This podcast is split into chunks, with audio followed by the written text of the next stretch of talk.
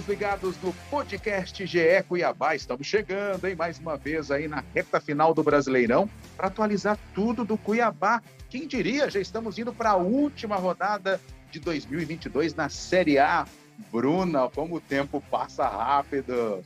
Passou rápido demais, né, gente? Ainda bem que tem Copa do Mundo, eu não sei vocês, mas já tô com saudade do Brasileirão. E ainda bem que a gente tá falando aqui num cenário até que positivo pro Cuiabá. Eu sei que tem gente que tá ali já preocupado com uma goleada, a gente vai falar mais desses cenários, mas uma reta final que eu acredito que vai dar tudo certo e o Cuiabá vai garantir a permanência. Um prazer participar com vocês. É isso aí. Gabriel Barros, já tá batendo saudade do Brasileirão, Série A. Cuiabá que está na sua segunda temporada. Seja bem-vindo.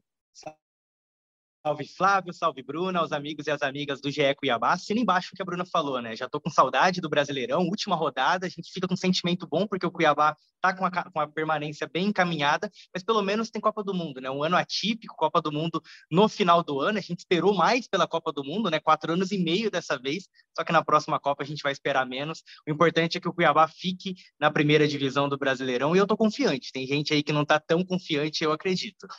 É verdade. O eu acredito é o que todo mundo quer, tanto para o Cuiabá, o torcedor, claro, como para a seleção brasileira que vem o Hexa. Mas nosso assunto aqui é o Cuiabá, que vem de uma derrota para o Galo, o Atlético Mineiro, né, lá no Mineirão.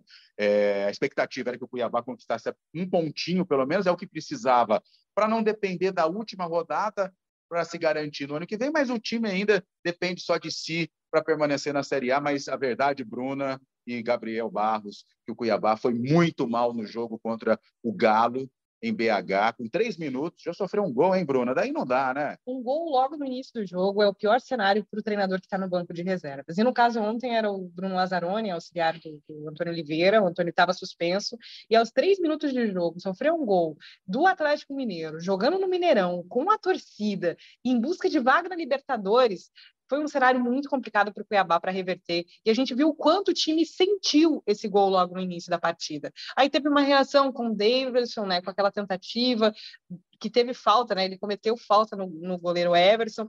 Eu acompanhei essa partida ontem junto com alguns torcedores do Cuiabá.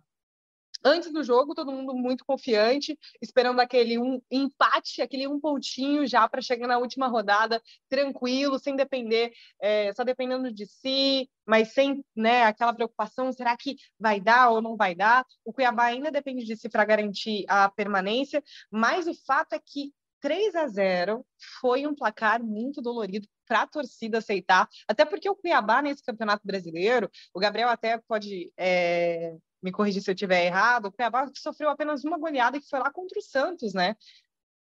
Ainda no primeiro, no primeiro turno, então o Cuiabá não sofre tantos gols. E até pelo fato do Walter tá voltar, ter voltado com um desempenho muito positivo contra o Palmeiras, fez uma atuação de gala, foi herói naquele empate em 1 a 1 e ontem esse 3 a 0 foi impactou de certa forma a torcida, mas que segue muito confiante para esse jogo contra o, o Coritiba. Foi um Cuiabá muito diferente daquele que a gente está vendo né, nos últimos três jogos, principalmente nesse recorte pequeno, mas um Cuiabá sem reação, um Cuiabá com dificuldade de criação nas jogadas, com dificuldade de finalização e que agora precisa fazer o dever de casa para garantir a permanência sem sofrer nenhum risco e nenhum apuro, mesmo tendo que, que garantir essa permanência na última rodada, que a gente sabe que é difícil.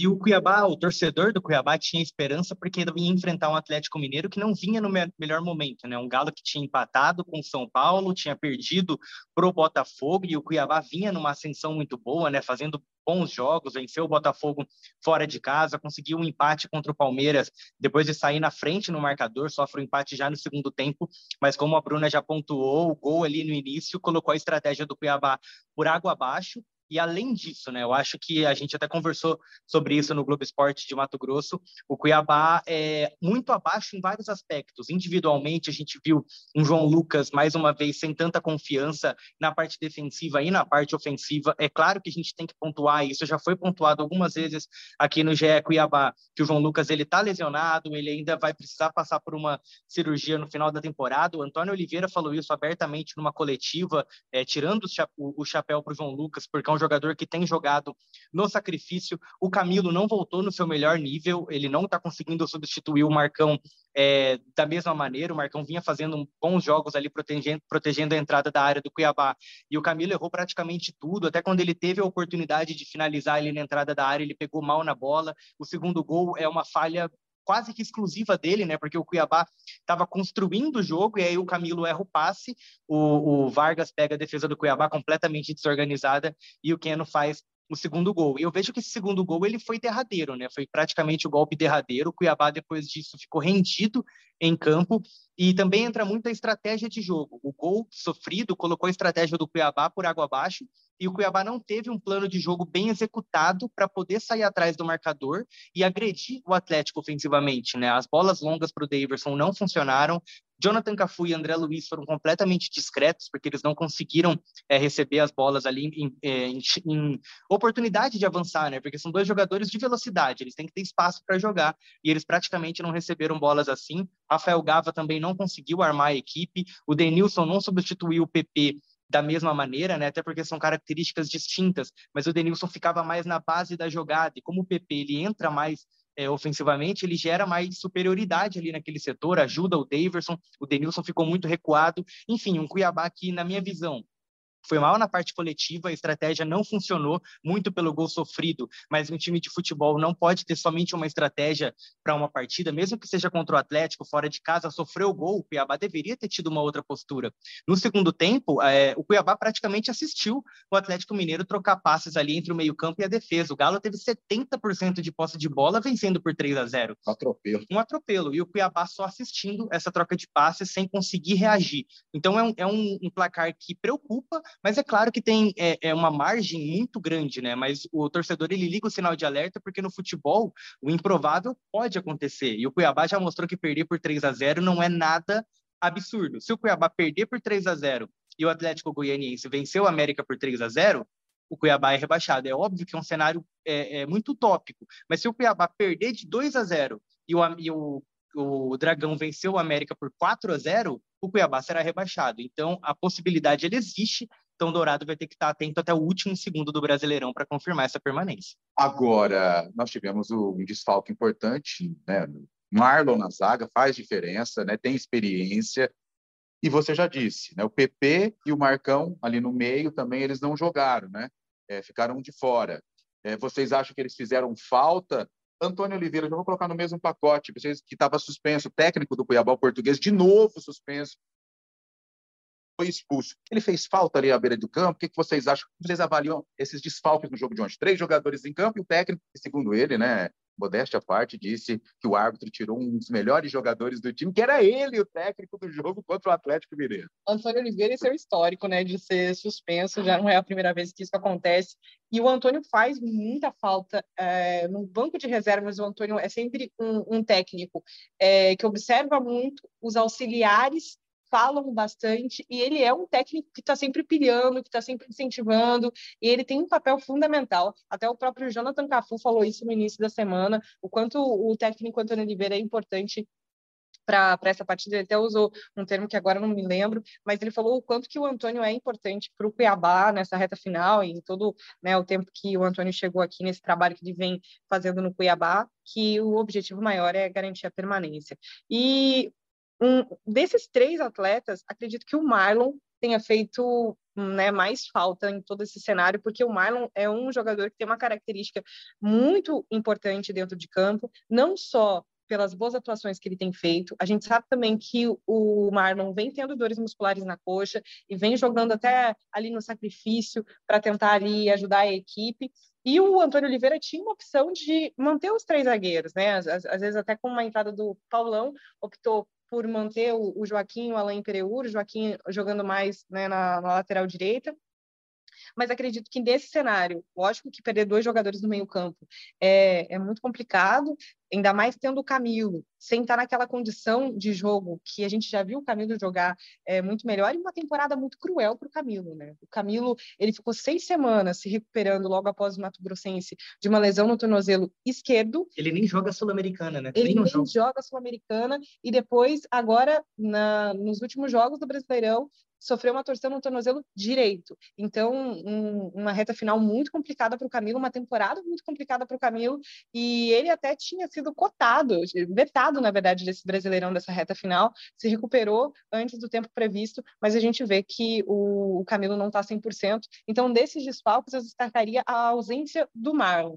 O Marlon tem tido atuações muito seguras e muito importantes para o Cuiabá nessa reta final do Campeonato Brasileiro. Concordo com a Bruna na questão do Marlon, além da saída do Marlon, que é um jogador que joga praticamente todos os jogos, desde a da, da temporada passada, né? Ele brigava pela titularidade no ano passado com o Paulão, que o Paulão teve mais oportunidades, mas nesse ano ele jogou praticamente tudo no Mato Grossense, praticamente tudo no Campeonato Brasileiro também. Mas além da saída dele, que na minha visão é, é um dos melhores zagueiros ali, tirando o Joaquim, que foi uma grande revelação do Cuiabá para o campeonato, tem essa questão de mexer na linha defensiva que vinha dando certo nas últimas rodadas. E aí entra duas questões na minha visão a falta de confiança do Antônio Oliveira no Paulão, porque ele poderia ter colocado Paulão e Imperiur numa dupla de zaga e o Joaquim continuado jogando como lateral direito, ele opta por colocar o João Lucas, que tem um edema ósseo no joelho direito, que está lesionado, que não está na, na, sua melhor fase, nem física e nem técnica. Ele opta por colocar o João Lucas como lateral direito, e isso aí já afeta a linha defensiva como um todo. E o, o Marlon e o. Desculpa, o PP e o Marcão são salques já na próxima rodada, né? E aí a, a informação que a gente tem, a gente trouxe ontem na partida, é, mas trazemos agora no, no GE Cuiabá. O Marcão ele passou por uma cirurgia na mão, desfalcou o Cuiabá contra o Atlético e vai desfalcar também contra o Curitiba, e a tendência é que o PP também não jogue é, nesse, nesse, último confronto por dores é, musculares na coxa. Então, são dois jogadores importantíssimos, realmente. Eu acho que o PP, apesar de é, merecer algumas críticas, né, né, Flávio? Ele é um jogador de características únicas no meio-campo do Cuiabá. O Rafael Gava é um cara mais construtor, de passe de toque, o Denilson da mesma maneira, o Camilo e o Marcão são mais jogadores de desconstruir, de marcar muito bem, e o PP é o único meio-campo que o Cuiabá tem de pegar a bola da defesa e carregar até o ataque. Então ele faz muita falta, principalmente num time que joga quase que exclusivamente no contra-ataque. Você perde uma peça para pegar essa bola e levar para o campo ofensivo, eu acho que é uma perda muito grande, mas falta um jogo. O Antônio ele precisa armar uma estratégia, uma última estratégia contra um time que vai brigar ainda no campeonato, que o Coxa briga por vaga na Sul-Americana. Cuiabá precisa de um empate. Então, quem sabe até um 0 a 0 coloca ali Marcão, Camilo, linha de três zagueiros, Coloca até o Cristiano Dresch ali na, na linha defensiva também para segurar o 0 a 0 Acho que já vai ser o suficiente. Gostei dessa escalação, hein? Gostei dessa escalação. Eu tô, tamo junto, Gabriel. Como diria Milton Leite, que fase! Olha aqui, é, detalhe, Bruno Lazzaroni, auxiliar técnico, disse ontem, né, na coletiva pós-jogo, pediu desculpa para os torcedores. É, foi sincero. Pediu desculpa para os torcedores, disse que esse não era o time do Cuiabá também, né? Vamos, vamos ser sinceros também aqui. Uma finalização a gol, pelo amor de Deus, né? Daí não dá. Daí tudo bem, pediu desculpas, disse que não era o time do Cuiabá, foi irreconhecível tal, que o time terá uma, uma outra postura contra o Coritiba. Já estamos já entrando nesse debate para falar do jogo de domingo, três da tarde, na Arena Pantanal contra o Coritiba. E três da tarde, a gente vai lembrar, Flávio, que pode estar um calorão complicadíssimo. Ou não. É. Ou não. Porque está chovendo, Porque né? Tá chovendo. O tempo virou tal é, tem que olhar o, o, tempo, né? Consultar a garota do tempo, o garoto do tempo, para saber como vai estar. Agora, ele diz que o time vai ter uma outra postura e precisa ter uma outra postura diante de uma arena, Bruna, que deverá estar lotada, porque a diretoria está fazendo promoção, promoção de ingressos, é, cinco reais meia, dez inteiro em todos os setores, né? A, não ser do, da torcida do Coritiba, mas eu acho que com uma arena lotada, eu acho que os jogadores devem colocar o coração no bico da chuteira, como diria, para conseguir um uma bom resultado. Né? O Fábio estudou uma frase de efeito hoje, Gabriel. Eu vou ter que tirar uma da manga aqui agora.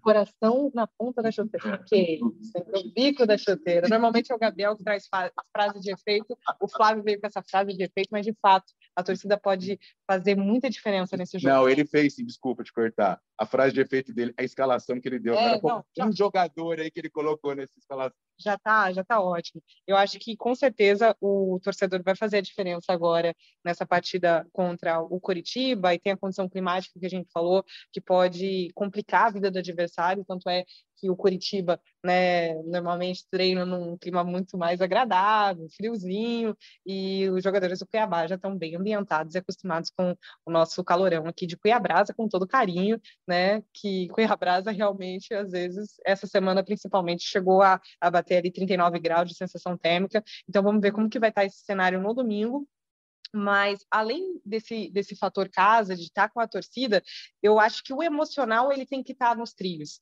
Contra o Atlético Mineiro, a gente viu que o time emocionalmente não estava legal. Né, sentiu o primeiro gol e não teve poder de reação. Então, contra o Curitiba, tem que entrar da mesma forma que entrou jogando contra o Palmeiras. Né? Esse pode ser, com certeza, o jogo da permanência. É melhor fazer o dever de casa e não pensar no que pode acontecer no confronto contra o Atlético Goianiense e Atlético Mineiro. O Antônio tem falado muito disso, vamos fazer o nosso papel. Os jogadores têm falado isso também, mas é importante entrar ligado no início ao fim.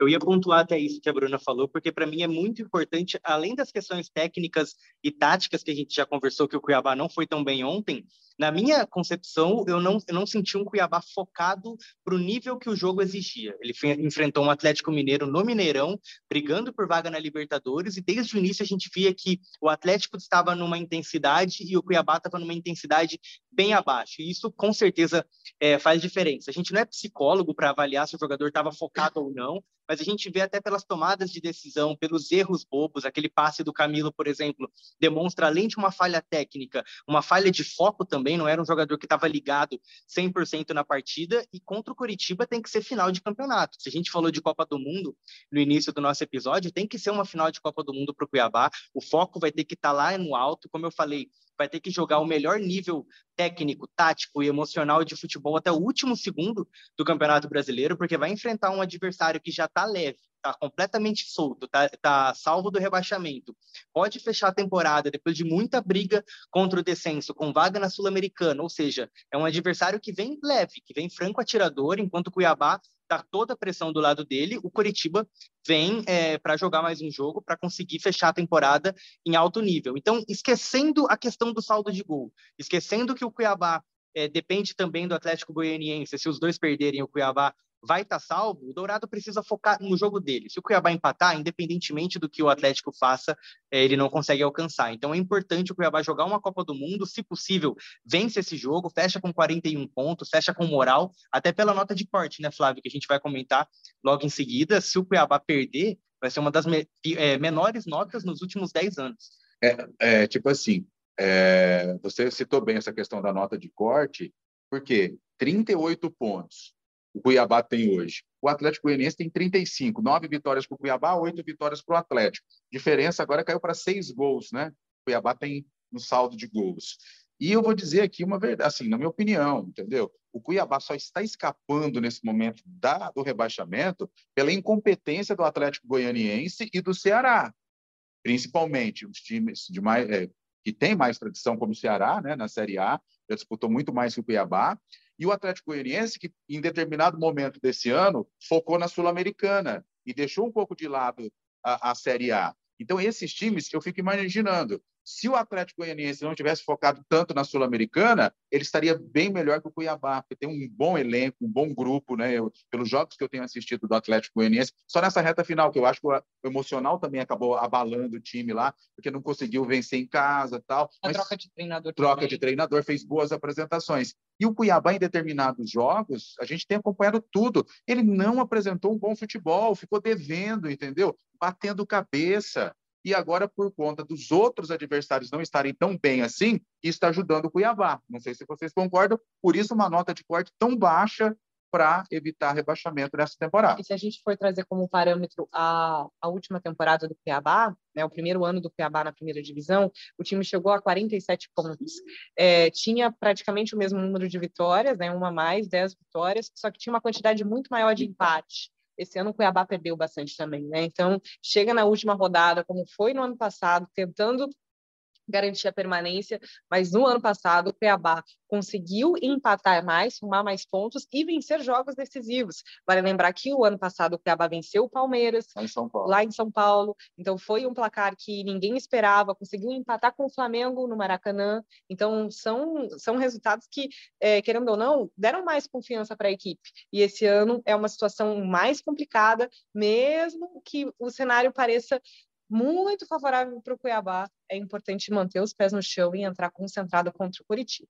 É um final feliz para uma temporada que ela não foi boa, né? Eu vou mais além ainda. Eu acho que o Cuiabá não fez bons jogos no Campeonato Brasileiro, mas não fez bons jogos durante toda a temporada. O Cuiabá fez um campeonato mato-grossense abaixo, foi campeão porque o poder de investimento é infinitamente superior a todos os concorrentes, não jogou bem a final contra a União de Rondonópolis, o Cuiabá não jogou bem a Copa do Brasil, é eliminado contra o próprio Atlético Goianiense nos pênaltis, sem conseguir bons resultados, depois entra na Sul-Americana e também é eliminado como terceiro do grupo, abre mão da Sul-Americana nas duas últimas rodadas, coloca ali um time alternativo nos dois últimos jogos, porque já estava eliminado com duas rodadas de antecedência. Ah, Gabriel, é Sul-Americana, é, é, muito mais, é, é um campeonato muito grande para um time que disputa a Série A do Campeonato Brasileiro, mas o Cuiabá poderia talvez ter é, se programado para isso. A gente vê o Atlético Goianiense focou na Sul-Americana e acabou é, é, se complicando no, no, brasileiro, o Ceará também, mas o Cuiabá poderia ter apresentado um futebol melhor. não estou falando nem de resultado, porque o Cuiabá, eliminado na primeira fase da Sul-Americana, num time que tinha o Racing, Melgar é, e River Plate é, do Uruguai, é, é, realmente era um, um, grupo complicado, mas o Cuiabá não apresentou um bom futebol durante 2022 inteiro. Desde a época que estava com Pintado, depois o Antônio chega, acho que não teve nenhum jogo em que a gente olhou e falou, bom, hoje o Cuiabá jogou bem falta a gente também destacar aqui, Gabriel, a sequência. Como foi difícil para o Cuiabá engatar uma sequência positiva no Brasileirão. Né? Em alguns jogos até chegou a empatar com o Atlético Mineiro aqui na Arena Pantanal, resultados positivos, contra o São Paulo também, mas não conseguiu engatar uma sequência positiva. É, a maior sequência invicta foram quatro jogos, só que em quatro jogos só seis pontos somados. Então, em, em 12 disputados, só metade, né? Exato. E detalhe, é, é, que você estava dizendo aqui, para colocar na balança. Não sei se vocês concordam. A vitória contra o Botafogo, na minha opinião, de toda a temporada, lá no Rio de Janeiro, no Engenhão, por 2 a 0, foi o, o ápice aí do Cuiabá para se manter, porque se ele não tivesse vencido, estaria com 35 pontos. E foi uma votação. Sim, Ali, e hoje... Contra o Palmeiras também. Mesmo no segundo tempo, tendo caído. É compreensível. E hoje nós estaríamos aqui dizendo que o Cuiabá praticamente teria chances remotas de permanecer na Série A se não tivesse vencido o Botafogo lá no Rio de Janeiro. Para mim, foi uma vitória surpreendente. É, o mais otimista torcedor do Cuiabá não acreditava numa vitória do Cuiabá contra o Botafogo lá no Rio de Janeiro. Temos que ser sinceros.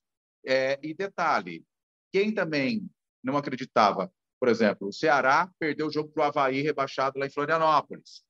O Atlético Goianiense empatar com o Atlético Paranaense em casa. Então, foram vários fatores que contribuíram para que o Cuiabá praticamente permaneça na Série A. Né? Então, são além de não estar tá jogando um bom futebol, né, Gabriel? É, é, a gente tem que pontuar, né? Na temporada passada, o Cuiabá levou o azar, entre aspas, de estrear na primeira divisão em um campeonato que teve uma nota de corte muito alta, né? O Cuiabá se salva com 47 pontos na última rodada.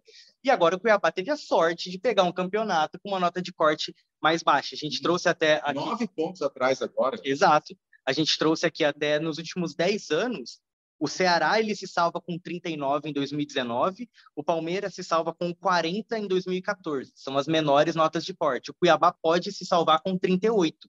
Seria a menor nota de corte aí nos últimos pelo menos 10 anos. Então o Cuiabá acabou levando alguma sorte é, nos concorrentes diretos ali não estarem tão bem, o Juventude cai com é, várias rodadas de antecedência, o Havaí também tinha um time bem abaixo e acabou sendo rebaixado com rodadas de antecedência, e aí levou a sorte, entre aspas, de ter Ceará e o Atlético Goianiense ali dividido o foco no Campeonato Brasileiro em determinado momento e depois ficou complicado é, para buscar. O Ceará ainda teve outros problemas, né? O Ceará começa com Thiago Nunes, aí ele tem Dorival, Marquinhos Santos, Lúcio Gonzalez e finaliza é, é, com outro treinador é, interino. Então, são times que tiveram problemas também. E o Cuiabá, é, a gente tem que pontuar, ele também tem seus méritos. O Cuiabá tem. A gente não está tirando todos os méritos do Cuiabá, longe disso, mas a gente também tem que pontuar que a temporada ela não foi boa. Então, se for confirmado a permanência, que eu, acredito que ela vai ser confirmada assim, porque é um cenário muito positivo e favorável para o Dourado, na temporada que vem, muita coisa vai ter que ser feita diferente.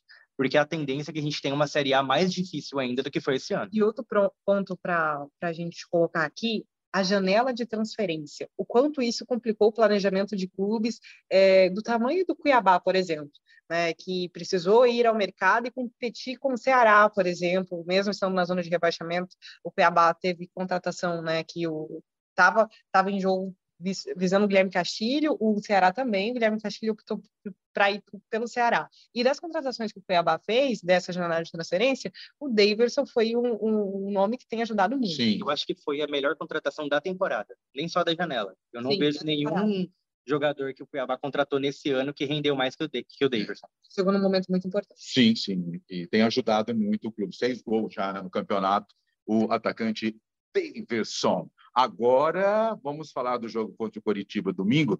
Vocês acreditam? O Marlon retorna, né, como titular na zaga e precisa voltar, né? Fez falta. Agora o PP e é dúvida, né, junto. PP é dúvida junto com o Marcão. O Marcão, Marcão tá fora. E aí, vocês acreditam que teremos aí qual formação, Gabriel, que o técnico é, Antônio Oliveira, que volta também, deva colocar em campo?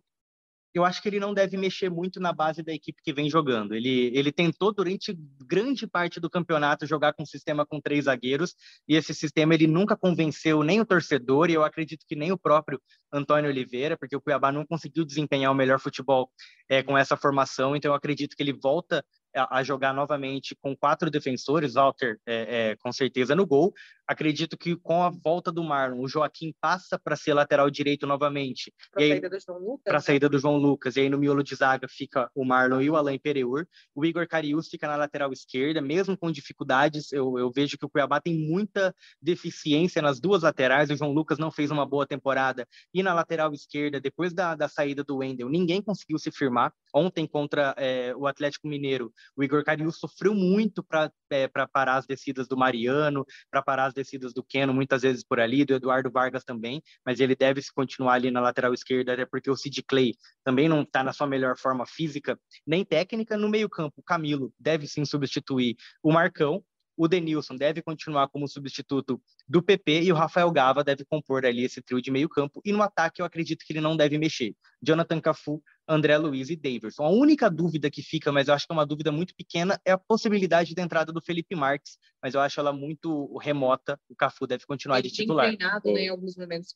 com o Felipe Marques no time principal, então pode ser que venha essa novidade ali no ataque. Você assina embaixo, Bruna? Assina embaixo. Assinado. Está assinado, Bruno, concorda?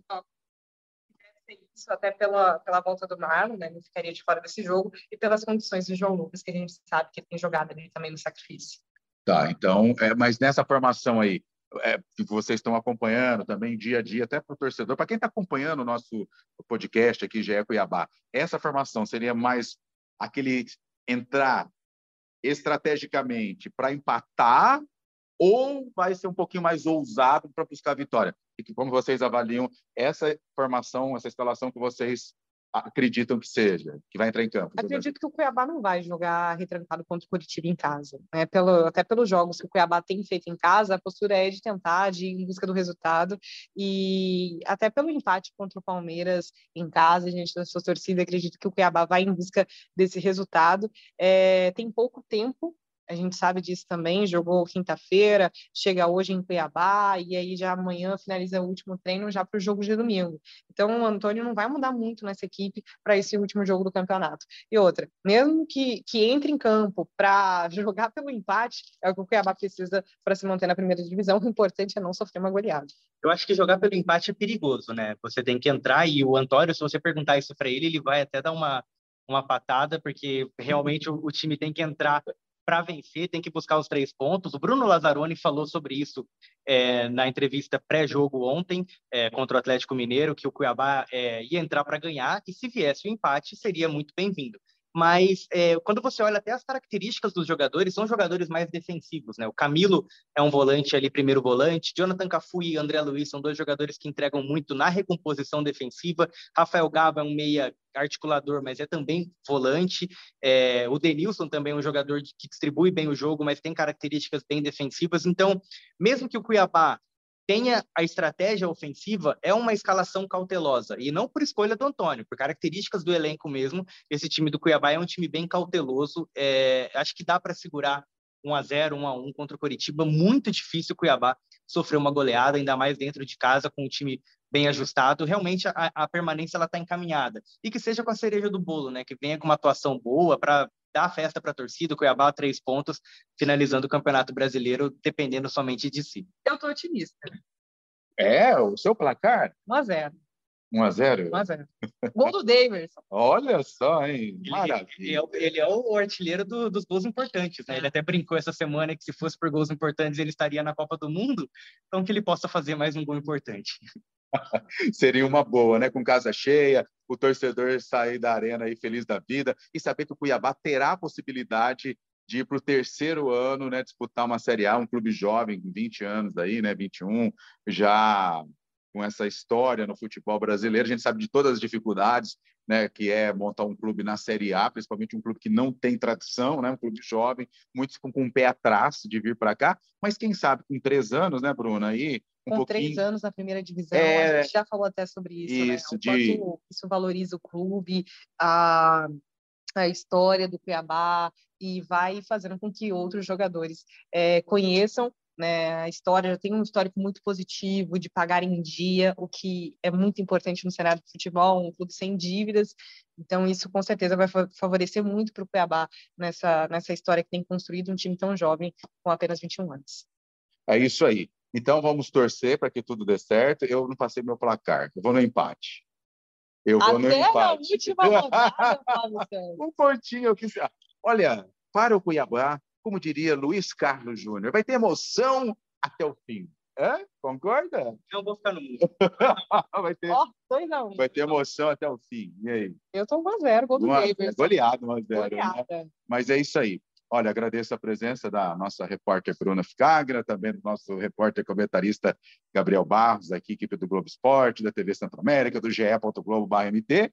E vamos torcer que na semana que vem a gente possa voltar para fechar aí a temporada 2022 com uma boa notícia, né? Repercutindo o que foi, porque tem muitas coisas nos bastidores que estão rolando antes, né, Bruna, dessa rodada final que vão e vão ser concretizadas já domingo pós-jogo, né, Bruna? É isso aí, renovação, quem fica, quem sai, a gente vai te atualizando tudo. Tamo junto e até a próxima. Um abraço. Valeu, Gabriel, um abraço. Valeu, Flávio, valeu, Bruna, valeu todo mundo que ficou até aqui. Realmente vai ter muita coisa para a gente falar, né? Até mais coisa, então, para a galera já ficar ligada que vem muita coisa por aí. Valeu. É isso aí, um abraço a todos que acompanharam o nosso podcast GE Cuiabá. Até a próxima, valeu. Põe na conta aí.